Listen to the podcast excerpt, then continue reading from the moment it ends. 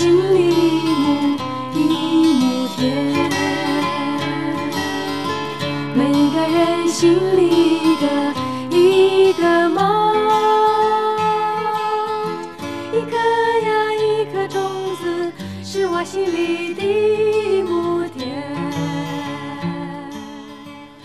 北京时间十二点零七分，这里是正在直播的文艺大家谈，来自中央人民广播电台文艺之声。各位好，我是小东。各位好，我是小昭。正听到这首歌啊，来自齐豫和潘越云的《梦田》，这歌也有年头了。呃，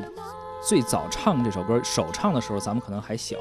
然后后来在咱们上中学的时候，大概十多岁的时候啊，可能也会听到这首歌，被于呃两个人的这个和声的这个搭配啊，合作的演绎。哎，觉得这个歌非常美妙，这也是他非常呃重要的一个一个听点吧。要不是老有人说这听歌暴露年龄呢，是吧？我估计可能九零后对于这个歌就觉得是有点古董色彩的，因为九零后啊，他们也会有他们自己喜欢的音乐，包括零零后，他们可能现在都特流行听什么 EDM 什么之类，什么电子是吧？人一听到周杰伦说，哎呦，经典老歌啊！啊，那那周杰伦都得 对，周杰伦在咱们那个年代，可能对于咱们父母那一辈还觉得这歌怎么这么新潮啊，理理解不了。接受不了，他们可能还听什么《涛声依旧》什么，觉得那个好像是他们所喜欢的歌。所以真的是每一代人都会有自己喜欢的经典。而你发现没有，就到了一定年龄之后，比如现在咱们二十多岁、十多岁的时候，可能听呃，比如说小虎队，比如说周杰伦，可能也赶上个尾巴，或者谭咏麟，包括四大天王。到现在你再去听，可能还是最晚到孙燕姿。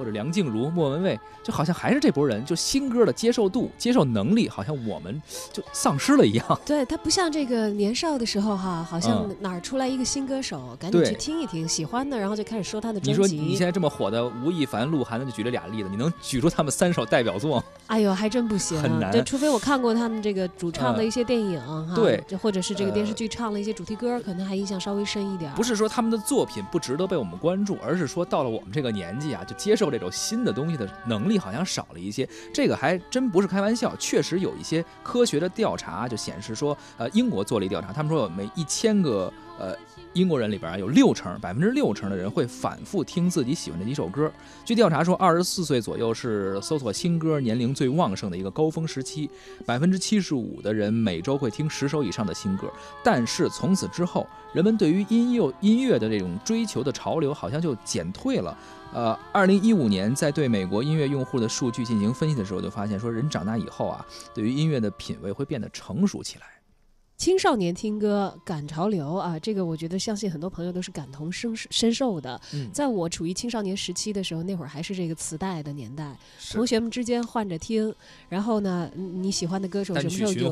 又出了一张新的专辑了？就在音像店里头，就先还没买的时候，先听音像店里人那试听的，你把耳机摘下来可以听一听的。听得好再买。攒够钱了，然后再买等等啊，你会持续的去关注。但这事儿我想想，都别说现在调查里头说三十岁以后了。我可能二二十岁以后就不干这个事情了。对这个研究还呃显示说，这个有科学依据，就是说人呀在年轻的时候听一些歌的时候会。多分泌很多什么什么多巴胺呀等等一些，呃，咱不太懂这具体的这这个科学的这个这个原理啊。但是人说会有一些生理上的反应，化学上的一些分泌一些什么元素，所以导致你对于这个新歌的热情啊会特别的强烈。是年轻的时候这种分泌的比较多，但是岁数大了可能分泌的就少了，然后您您就没有这个热情和激情去听新歌。当然了，还有一个重要的原因啊，我们在年轻的时候可能突然一下子击中你的那首歌，呃，你那个感受太美好了，是这种感。感受也会变成一个深刻的记忆，烙在你的脑海当中。以后再听到这歌，可能你也许不像刚听到的时候觉得它旋律那么美，它的意境那么美，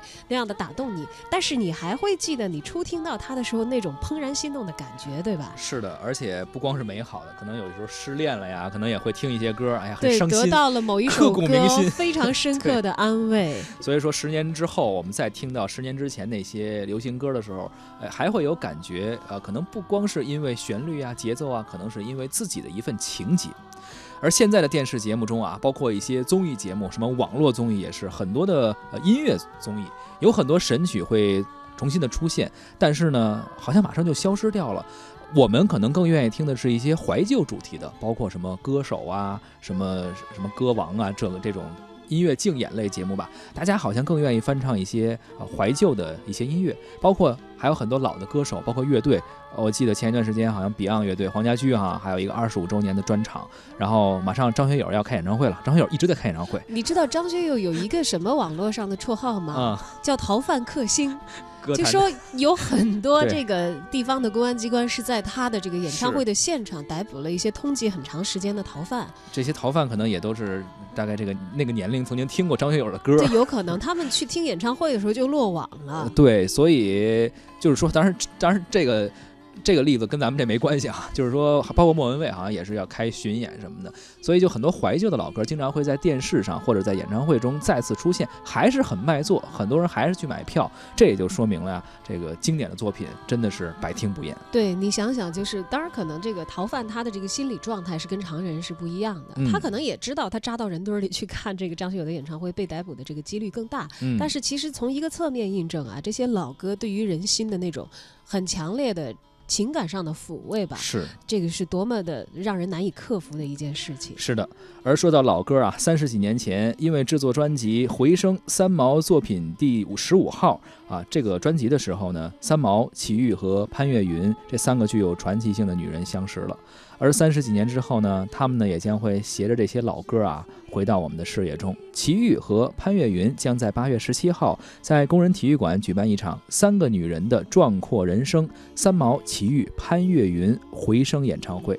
也是想借着音乐啊这两个歌手和三毛进行一次重聚。而《回声》这张专辑呢，也是有着特殊的意义。作家三毛呢，也在很多人的成长中带来过独特的影响。当然了，因为三毛的生命已经逝去，他留给世人的是他的文艺的创作。在他在世的时候，曾经和齐豫和潘越云共同完成了音乐作品的创编啊。那现在其实你要说的话，可能三毛的很多读者在看到三毛这个名字的时候，都会想起这位故人。他曾经的这个精神上所留下的这些财富，是浸润过我们的灵魂和成长的。那齐豫和潘越云就更别说了，这以前一起搞创作的小伙伴儿，对吧？这个在时间流逝的过程当中，三毛的生命已不在。而我们还在世的人们，就是共同的去缅怀他。其实可能你借由文艺作品这样的一种介质，是最好的一种方式了。嗯，今天呢，我们来呃聊一聊三毛的作品以及这场演唱会。同时呢，在这种怀旧感的音乐中，在即将到来的怀旧的这种演出当中啊，呃，一起来回忆一下这些经典。也欢迎您在收听节目的同时呢，关注文艺之声的微信公众号，还有机会获得我们赠出的。由山水美术馆开馆提供的正在展出的达芬奇和鲁班艺术科学国际大展的门票。本次展览呈现了文艺复兴巨匠达芬奇的一件稀世原作、一百零二件珍贵的手稿和五十件来自意大利的手稿还原的装置，十幅经典的绘画作品，并且和东方白将之祖鲁班对照形成了连接和对话。达芬奇的原作呢，仅展出到八月五号，感兴趣的朋友赶紧参与我们的抢票报名吧。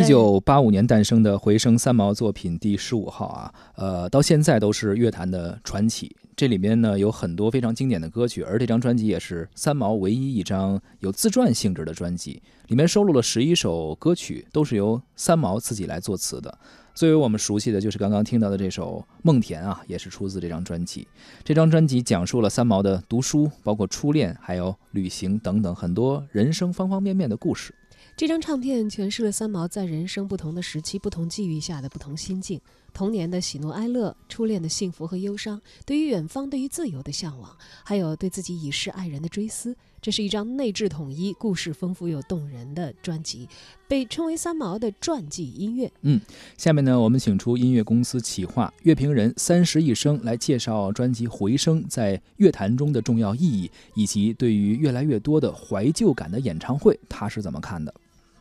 伴着整个今天北京区域性的大雨，各处瓢泼倾盆而下，刚好可以聊一聊三毛的这张《回声》专辑。很长一段时间以内，我心里面都会把这张专辑《回声》呃当做是三毛的一个作品，因为这张专辑其实它的全名也叫做《三毛作品第十五号回声》。那在《回声》之前，论及三毛的作品，都是我们可能比较耳熟能详的，像是《梦里花落知多少》，或者是一些其他的大概十几本散文集也好，小说也好，或者是诗歌，诗歌剧多了。然后这张专辑，但很多会被后来的一些歌迷奉作是齐豫或者是潘越云的一次非常经典的合作。呃，所以这张专辑从一九八五年发行到现在已经是二零一八年，三十三年过去了。齐豫跟潘越云还会因为这张专辑，两个人再重新聚首，又在开演唱会。之前小巨蛋已经举行过，那接下来北京场跟上海场也会举行。嗯，说及这张专辑《回声》，其实它在华语流行音乐史上有一个非常高的地位。所以从最初 CD 也好，从磁带也好，到最近又复刻黑胶版，大家都会各种争相收藏。主要最重点的意义是在于，它其实等于是呃中国台湾流行音乐史上的第一张 CD 唱片。在它之前，大家多数是听卡带嘛，卡带再往前我们是黑胶。那从回声之后。就是 CD 这种载体是慢慢的被我们所接纳了，而且一直延承到现在。虽然我们现在，呃，多数是听数字音乐，但是 CD 还是存在的。所以这三十三年来，至少华语乐坛的 CD 史是从《回声》这张专辑开始的，这是它的一个非常重要的意义。那另外有一个意义在于说，这张专辑其实，呃，它是用唱的方式，齐豫跟潘越云两个人唱出了三毛整个半生的故事。他三毛本人自己写下了十二首歌词，相当于串成了一张非常完整的一个音乐传记。然后这张专辑的很大特色，除了两位演唱者之外啊，我们现在能想起来的，包括已经去世的李泰祥大师、陈志远大师，呃，还有非常依然在线的李宗盛大师，他们写了很多的曲。词是三毛嘛，曲就是这些高手，然后演唱就是即将要开演唱会的齐豫跟潘越云两位老前辈。老前辈真的不是一个就是年龄的鄙视，而是说他们资历真的非常的呃年长，非常的资深这样一个意思。那回声专辑现在在我们看来，它是由一个词作者或者是说呃文学作者的一些文字所引发出来的一些音乐故事。所以后来我们其实比较习惯性的，如比如说陈奕迅跟林夕合作一整张啊，王菲去跟林夕合作一整张这种做法啊，其实很早就是三毛跟潘越云还有齐豫也是有玩过的。那其实这张专辑呃已经诞生三十三年了，最近再来回味，想想必说。很多观众是奔着一种怀旧去的，因为毕竟在这张专辑中，其实诞生出，呃，慢慢的它的故事性会被模糊，可是很多经典的单曲还是流传了下来，比如《梦田》。然后这张专辑还有另外一首歌叫《飞》，呃，那是李宗盛作曲的，后来李宗盛自己也有唱过，演唱会也有演唱，包括最近莫文蔚发新专辑也有翻唱，都是这张专辑流传下来，呃，传唱度非常高的歌曲。那其实想必这场怀旧演唱会应该也是北京，或者说上海最近至少一年来可能观众平均年龄最大的一场吧。就像之前我有朋友已经去台北看的时候说，现场很多台下坐着花白头发的人，他们颤颤巍巍的，然后会去现场，然后跟着这些经典的声音去流泪，所以引发怀旧是一方面啦。另一方面也在于说，可能现在真的很多的音乐节目也好，选秀节目也好，然后他们带给很多年轻人是一时的呃新鲜刺激，会给他们制造新的爱豆、新的兴奋点，甚至可能新的荷尔蒙爆发。那可是对于呃比较。年长的一些，或者比如说有一些经历、有一些经济实力人来讲，或者他们看一些演唱会是一种他们呃去纪念自己青春非常好的方式。包括像这场回声演唱会，包括最近还有莫文蔚的巡回演唱会，哇，还有张学友每每一场必抓一个罪犯的演唱会，非常厉害。还有周杰伦的演唱会也总是一抢一空。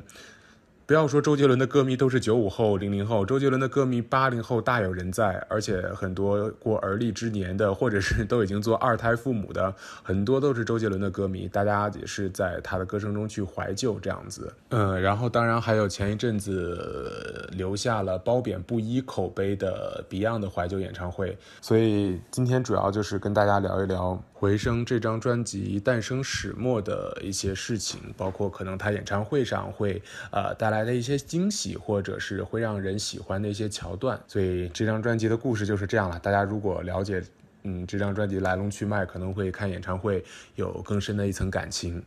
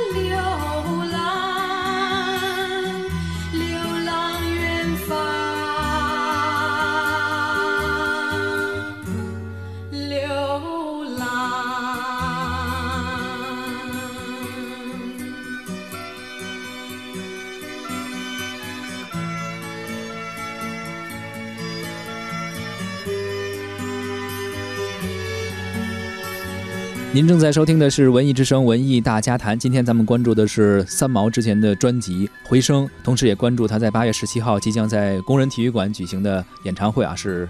齐豫和潘越云他们将会再次演唱《回声》这张专辑中的一些歌曲。刚刚听到的是三十一生提到的很多人都翻唱过的一个歌曲《飞》，呃，这首歌呢也是少年时的三毛的初恋的一个记录哈。那么飞呢是由潘越云演唱的啊，一会儿我们可能还会再跟大家分享一下这首歌。那橄榄树肯定就不用再多说了啊，是齐豫这个齐秦的姐姐，然后也是空灵的声音，非常的具有代表性。对。而关于这场演唱会呢，齐豫就说到了，说他们要做一场文学性比较浓厚的文艺的演唱会，现场不一定会有尖叫。而此前的台北场当中呢，呃，出现在现场的四面台上呢，有长长的沙幔，伴随着多媒体投影的变换和三毛当。当年亲笔写下的字迹。齐豫和潘越云呢，为这次演出写的文字都会投射在沙幔上，三毛和荷西的合影呢，也会时不常的出现。哎，能感受到啊，这个演唱会的气质是一个那种比较文艺范儿的哈。然后他们也说选择的歌曲呢，也会是比较偏向于这种风格。